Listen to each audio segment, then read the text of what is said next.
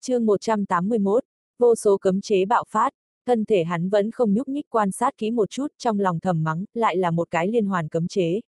Kẻ này đúng là quá âm hiểm, hắn vung tay lên, ném ra 4 lá cờ nhỏ màu trắng. 4 lá cờ nhanh chóng xoay tròn, rơi về 4 phía xung quanh hắn. Sau đó ánh mắt của hắn âm trầm chỉ một cái.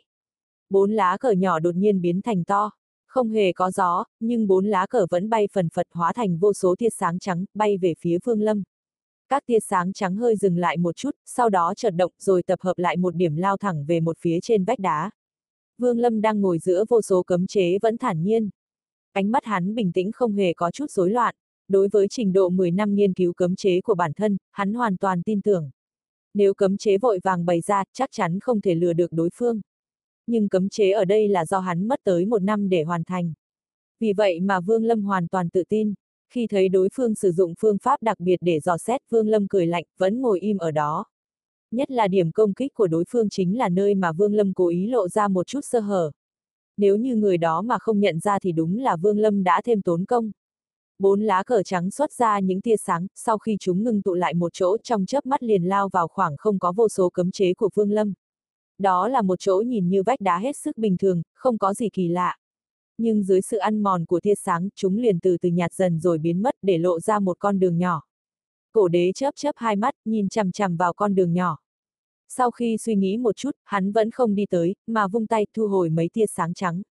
Sau đó, hắn lại quan sát một cách cẩn thận. Với kinh nghiệm mấy năm phá giải cấm chế trên Cấm Sơn, hắn biết cấm chế nơi đây, bên trong chắc chắn còn ẩn chứa sát chiêu. Nếu không cẩn thận rất dễ động tới một số cái cấm chế khổng lồ. Hơn nữa, nơi này rất gần đỉnh núi, uy lực của cấm chế trên núi khiến cho hắn phải ứng phó rất vất vả. Nếu không có thời gian hơn ngàn năm học tập cấm chế thuật khiến cho hắn có thể tránh nặng tìm nhẹ thì sẽ càng thêm khó khăn.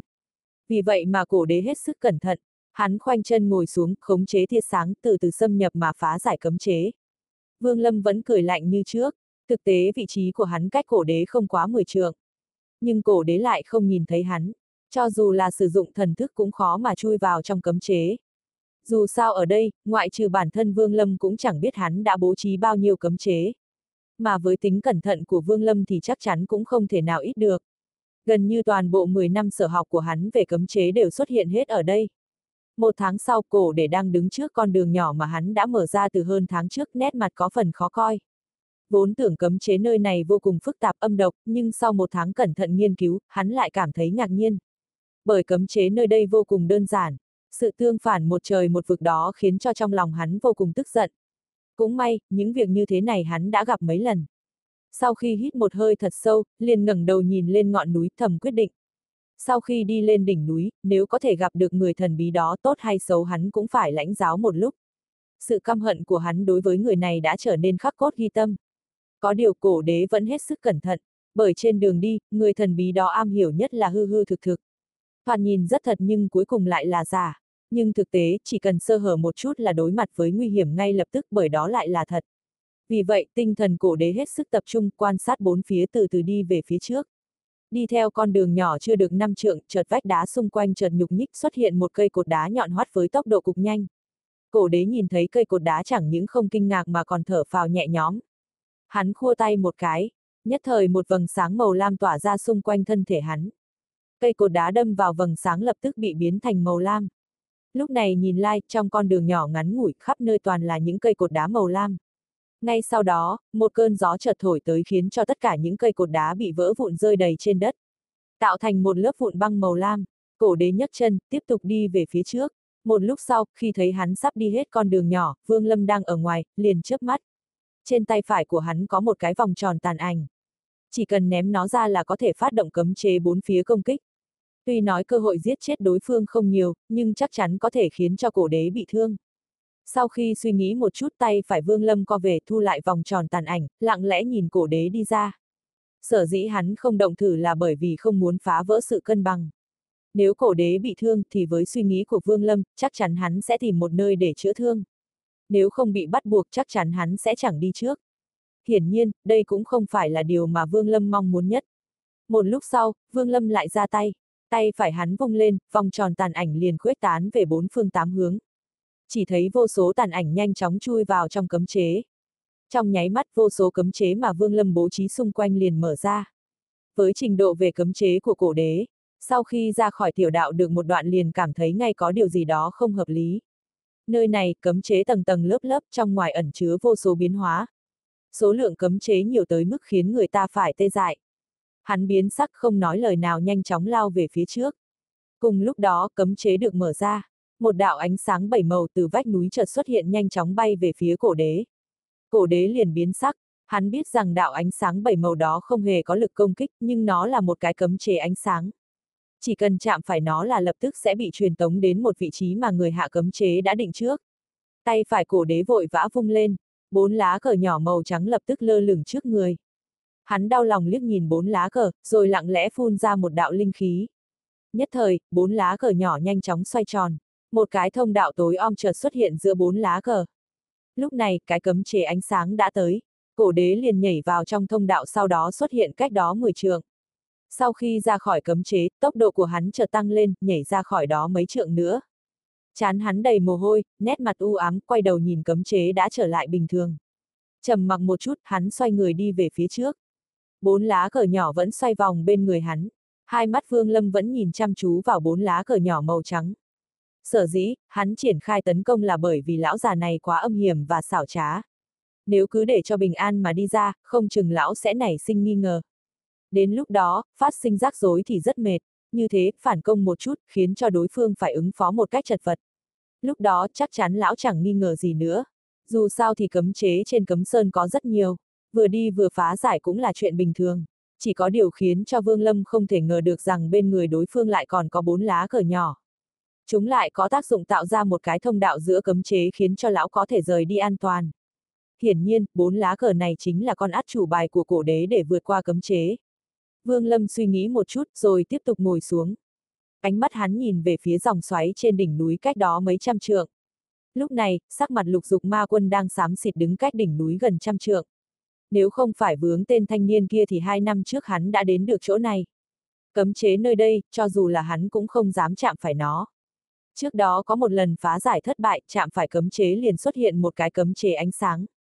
Trên cấm sơn, thứ mà Lục Dục Ma Quân đau đầu nhất chính là loại cấm chế này. Một khi bị truyền tống tới phạm vi của cấm chế khác thì kết quả sẽ vô cùng nguy hiểm. Mắt thấy không thể tránh kịp, hắn đành phải lấy tên thanh niên bên cạnh để thế thân mới có thể tránh thoát. Lục Dục Ma Quân cũng chẳng hề lo lắng tới sống chết của đối phương. Bởi hắn đã tốn rất nhiều tâm huyết trên cơ thể người thanh niên. Vì vậy sau khi gã bị cấm chế ánh sáng truyền tống, hắn liền bám theo tốn rất nhiều công sức mới có thể đưa trở lại. Lúc này, người thanh niên đang đứng bên cạnh hắn, hai mắt nhắm nghiền, sinh cơ coi như mất hẳn.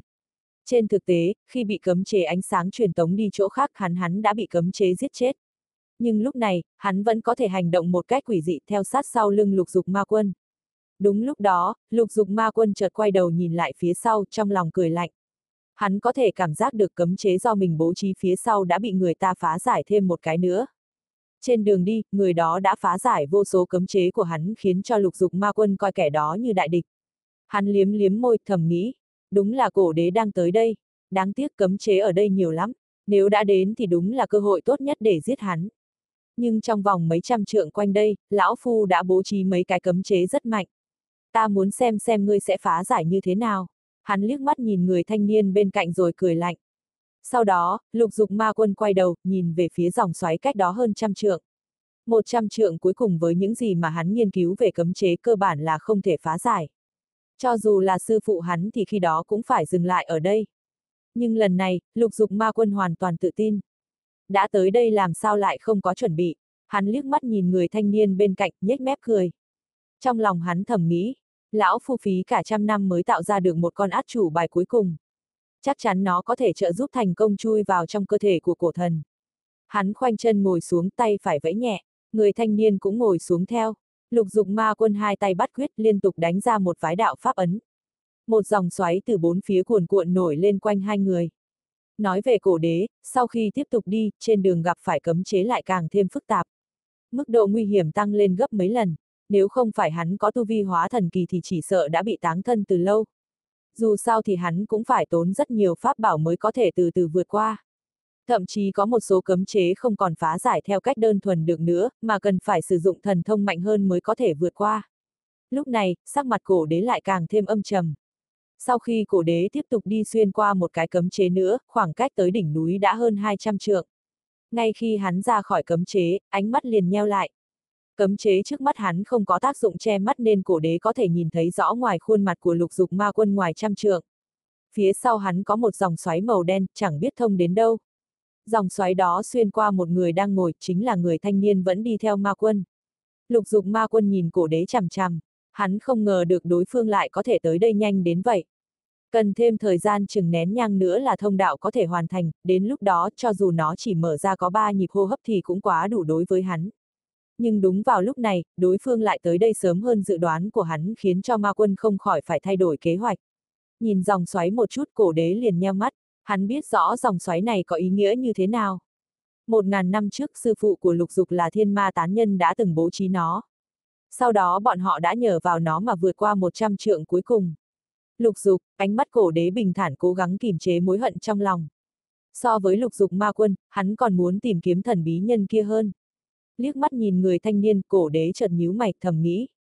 Chẳng lẽ người thần bí kia chính là hắn, nhưng người này đã mất hết sinh cơ. Không ngờ cổ huynh cũng có thể đi tới đây, thực sự là đáng mừng. Lục Dục Ma Quân, nhếch mép mà nói, cổ đế ngoài miệng thì cười nhưng trong lòng không cười. Hắn cố gắng đè nén cơn giận âm trầm nói, mấy khớp xương già của cổ mỗ, dọc đường đi đều được ngươi và vị tiểu huynh đệ này may mắn chiếu cố. Nhờ thế mà bây giờ mới may mắn tới được đây. Lục Dục Ma Quân ngẩn người, liếc mắt nhìn người thanh niên bên cạnh, hai mắt lóe lên hàn quang, cười nói. Cổ huynh nói vậy là có ý gì?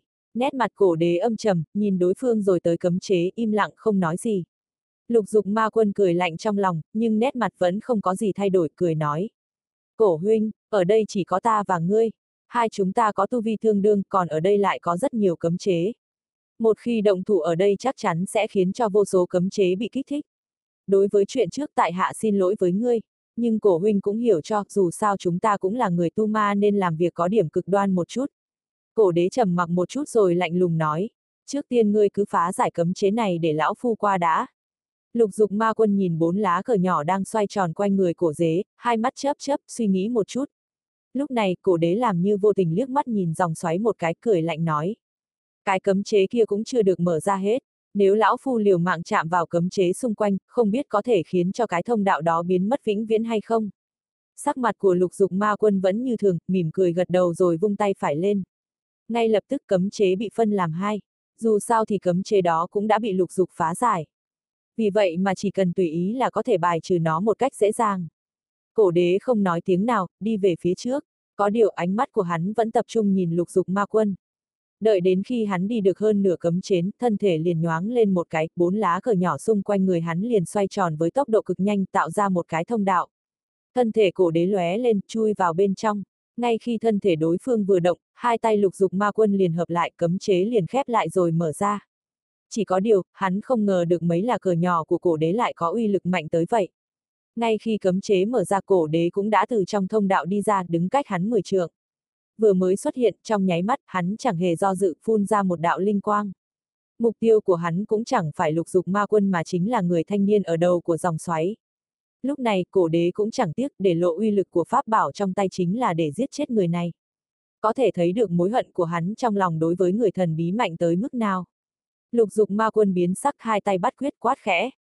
Phúc Dục, nhất thời một luồng hơi thở màu vàng từ thất khiếu nhanh chóng phun ra, hình thành một thanh phi kiếm, cùng với linh quang của cổ đế va chạm với nhau. Một cơn sóng linh lực tỏa ra xung quanh, ngay lập tức cấm chế xung quanh liền bị ảnh hưởng, từng luồng uy áp từ trong cấm chế truyền ra, ánh mắt cổ đế lộ vẻ oán hận nhưng không kịp công kích tiếp nữa. Hắn chỉ còn cách đánh về phía đạo cấm chế bên cạnh, cố gắng hết sức ngăn nó mở ra. Lục Dục Ma Quân cũng như vậy. Sau khi cố gắng một lúc, cuối cùng cấm chế mở ra, do sự dao động của linh lực cũng từ từ trở lại bình thường. Lúc này, sắc mặt hắn tái nhợt, nhìn cổ đế chằm chằm, hung dữ nói. Nếu ngươi muốn chết thì cứ xông thẳng vào cấm chế là được. Nét mặt cổ đế cũng xám xịt, tay phải chỉ vào người thanh niên, nói. Cổ đế, ta cũng xin lấy oai linh của thiên địa ra thề, nếu ngươi giao người này cho ta trước khi cả hai ta tiến vào cửa thứ 3 sẽ không động thủ với nhau. Lục Dục Ma Quân nhướng mày, trong lòng thầm nghĩ. Chẳng lẽ hắn đã nhận ra? Tuy nhiên, nét mặt của hắn chỉ hơi trầm xuống, nói. Hắn chính là một người chết thì đắc tội với ngươi làm sao được. Nét mặt cổ đế lộ vẻ hung dữ, cười to nói. Người chết, do dù hắn là người chết lão phu vẫn cứ muốn thân thể của hắn. Cho dù phải tổn hao pháp lực mà gọi về hồn phách của hắn cũng được. Đắc tội, mối hận trong mấy năm nay của lão phu đối với hắn đâu chỉ dùng hai chữ đó mà nói được. Lục Dục ngẩn người, hắn liếc mắt nhìn người thanh niên bên cạnh một cái, nhíu mày, nói. Cổ huynh, việc này cứ bình tĩnh, chắc chắn là có hiểu lầm. Cổ đế cười lạnh nói. Hiểu lầm, lần này lão phu tiến vào cửa thứ hai, trên đường gặp phải hai loại cấm chế. Ngoại trừ ngươi ra còn có một loại cấm chế khác, cái đó không phải từ tay kẻ này mà ra thì còn là ai. Hơn nữa, loại cấm chế đó, lão phu gặp vô số. Qua bao nhiêu lần phá giải, lão phu biết tu vi của người hạ cấm chế hiển nhiên là chưa vượt quá nguyên anh kỳ. Ngươi nói xem, lần này đi vào đây, ngoại trừ hắn ra còn có người nào có tu vi chưa vượt qua nguyên anh. Ngươi đừng có nói với lão phu đó là tên tiểu tử Vương Lâm.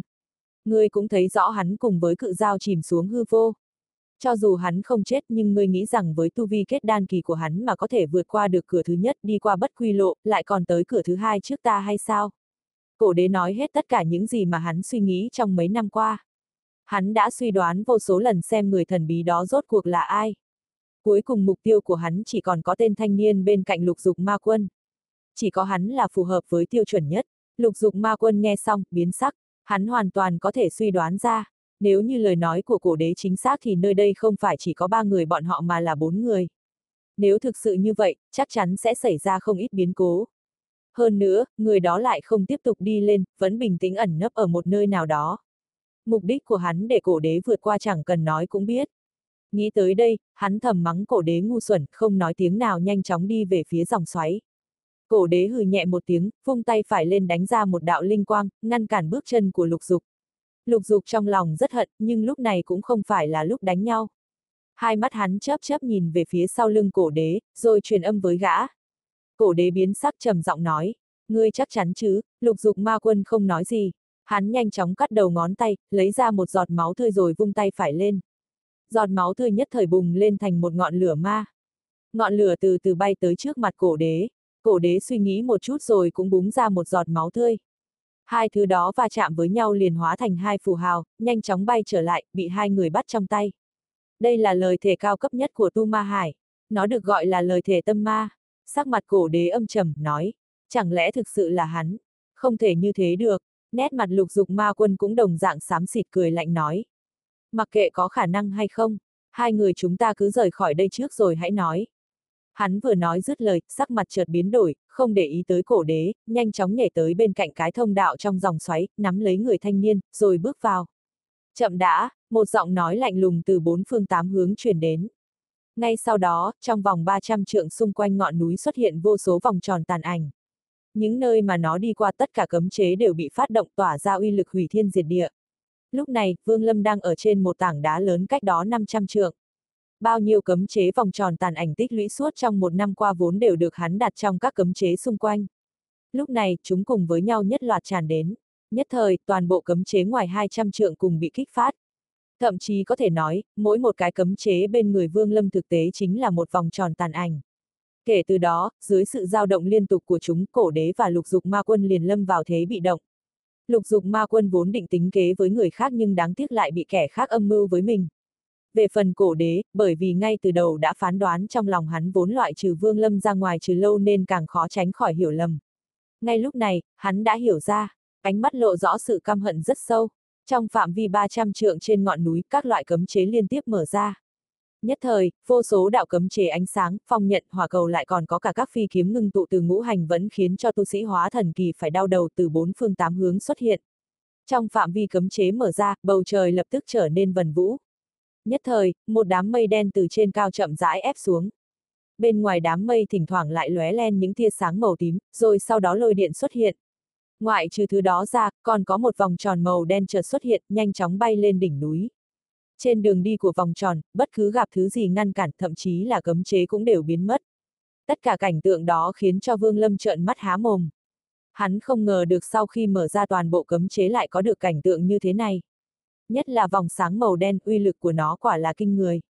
Cấm chế trên đỉnh núi sau khi mở ra có sứ mạng hủy diệt tất cả sinh linh trong vòng 300 trượng. Vốn theo suy nghĩ của Vương Lâm, hai người Lục Dục và cổ đế còn cách hắn vô số tầng cấm chế. Nếu thực sự bọn họ bỏ qua không tiếp tục đi lên mà xuống tìm hắn thì bên cạnh bản thân vẫn còn có 100 cái vòng tròn tàn ảnh. Chỉ cần bằng đó cũng đủ phát động toàn bộ cấm chế trong phạm vi ngàn trượng xung quanh đỉnh núi. Đến lúc đó cùng lắm thì hắn bỏ đi, chờ sau khi cấm chế ổn định lại rồi tìm biện pháp đi lên. Nhưng bây giờ có thể thấy mọi sự chuẩn bị của hắn hoàn toàn là thừa. Lục Dục Ma Quân và Cổ Đế nếu cũng chẳng điên tới mức mà lựa chọn lui lại phía sau. Dù sao thì bay về phía vòng ánh sáng màu đen đang co lại đúng là quá mức khủng bố. Dựa theo kế hoạch của Vương Lâm thì cho dù Lục Dục Ma Quân hay Cổ Đế có thể qua được đây hay không thì cũng chẳng liên quan gì tới hắn. Mục đích của hắn để cho Cổ Đế đi trước chính là bởi vì cấm chế phía trước có uy lực quá lớn, hắn cũng chẳng chắc chắn thể vượt qua hay không. Ngoài ra còn có một nguyên nhân nữa là hắn muốn quan sát xem uy lực cấm chế đạt tới mức độ nào để sau này có thể phá giải. Bây giờ, mục đích đã đạt được nhưng ánh mắt của Vương Lâm lại đang bị lôi cuốn bởi vòng sáng màu đen. Cái vòng sáng đó không nằm trong sự tính toán của hắn, nên bắt buộc phải quan sát một cách cẩn thận.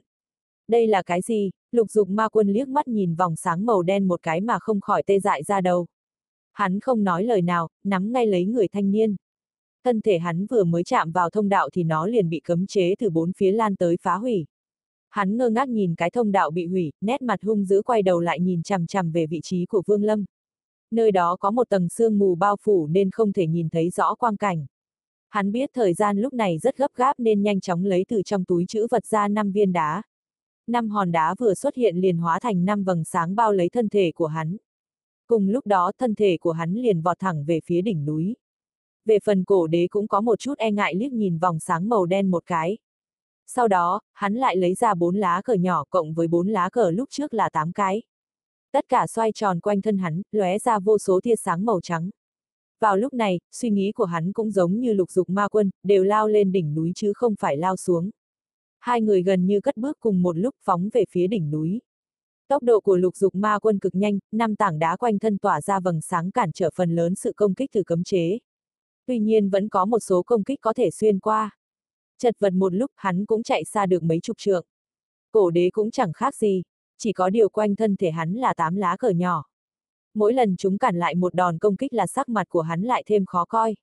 Lúc này, phía sau bọn họ, vòng sáng màu đen đang bám sát sau lưng. Mây đen trên bầu trời cũng đang hạ xuống càng lúc càng gần. Bên ngoài đám mây tản mát vô số những tia chớp màu tím. Một quả cầu màu tím to bằng đầu người từ từ ló ra khỏi đám mây. Xung quanh nó phóng ra vô số tia chớp từ trên cao đánh xuống. Một tiếng nổ rung chuyển từ trên cao vọng xuống. Ngay sau đó, lôi cầu màu tím hướng về phía Lục Dục Ma Quân. Trong nháy mắt khi nó hạ xuống, 5 vầng sáng xung quanh thân thể hắn không thể chịu đựng nổi, lập tức vỡ nát. Hai mắt Lục Dục Ma Quân đỏ bừng. Hắn quát khẽ một tiếng, tay phải nắm lấy người thanh niên giơ lên cao. Lập tức lôi cầu rơi trúng vào cơ thể của hắn. Trong nháy mắt người đó chợt mở hai mắt. Tuy nhiên, trong ánh mắt không hề có một chút sinh cơ. Hắn há to miệng, hút lôi cầu vào trong bụng. Ngay sau đó từ trong cơ thể người đó có vô số tiếng nổ vang lên. Làn da của hắn xuất hiện vô số vết nứt. Lục Dục Ma Quân mừng như điên. Gã không ngờ được cái xác lại có thể chống cự lại được cấm chế từ lôi. Ngay lập tức gã lại tiếp tục phóng về phía trước. Vương Lâm nheo mắt nhìn chằm chằm vào cái xác của người thanh niên, trong lòng cảm thấy hoảng sợ. Nhìn vẻ mặt của Lục Dục Ma Quân rõ ràng là rất e ngại lôi điện. Nhưng không ngờ cái thi thể đó lại có thể chống cự mà không bị phá hủy. Trong lòng Vương Lâm hơi trầm xuống, ánh mắt hắn lại nhìn về phía vòng sáng màu đen. Hắn cắn răng một cái, phóng ra hơn 10 vòng tròn tàn ảnh chui vào trong hắc quang, cẩn thận phân tích. Cổ Đế liếc mắt nhìn người thanh niên, trong lòng cảm thấy thất kinh. Hắn thầm nghĩ, Lục Dục Ma Quân quả nhiên là không lừa hắn. Tên thanh niên đúng là một thứ đồ vật, sự thèm muốn trong mắt hắn chợt lóe lên. Lúc này, hắn chỉ còn cách đỉnh núi chưa tới 50 trượng. Hắn hít một hơi thật sâu, hai tay vội vàng điểm mấy cái. Nhất thời 8 lá cờ nhỏ xoay tròn nhanh hơn, một cái thông đạo màu đen chợt hiện ra trước mặt hắn. Thân thể của hắn khẽ nhào về phía trước liền biến mất trong thông đạo. Sau khi xuất hiện hắn đã đứng trên đỉnh núi, cất tiếng cười điên cuồng đang định đi vào vòng xoáy trên cao thì Lục Dục Ma Quân cũng tới nơi. Tuy vậy, cấm chế trong vòng 100 trượng nào có đơn giản như vậy. Sở dĩ hai người có thể phóng qua là do có tu vi rất mạnh cùng với các pháp bảo có trong tay. Mỗi thứ đồ vật của hai người có lai lịch rất lớn. Nó chính là đòn sát thủ của họ khi xông vào đây. Trước tiên không nói tới thân thể người thanh niên, chỉ cần nói tới 8 lá cờ nhỏ trong tay Cổ Đế, nó chính là một trong những pháp bảo trấn phái của một tông phái nổi tiếng về cấm chế ở ngũ cấp tu chân quốc. Trong 8 lá cờ nhỏ đó ẩn chứa không biết bao nhiêu là cấm chế với ngàn vạn biến hóa. Do cổ đế chưa nắm được nhiều thủ pháp khống chế nó. Nếu không trên đường đi lên Cấm Sơn cũng chẳng chật vật đến vậy.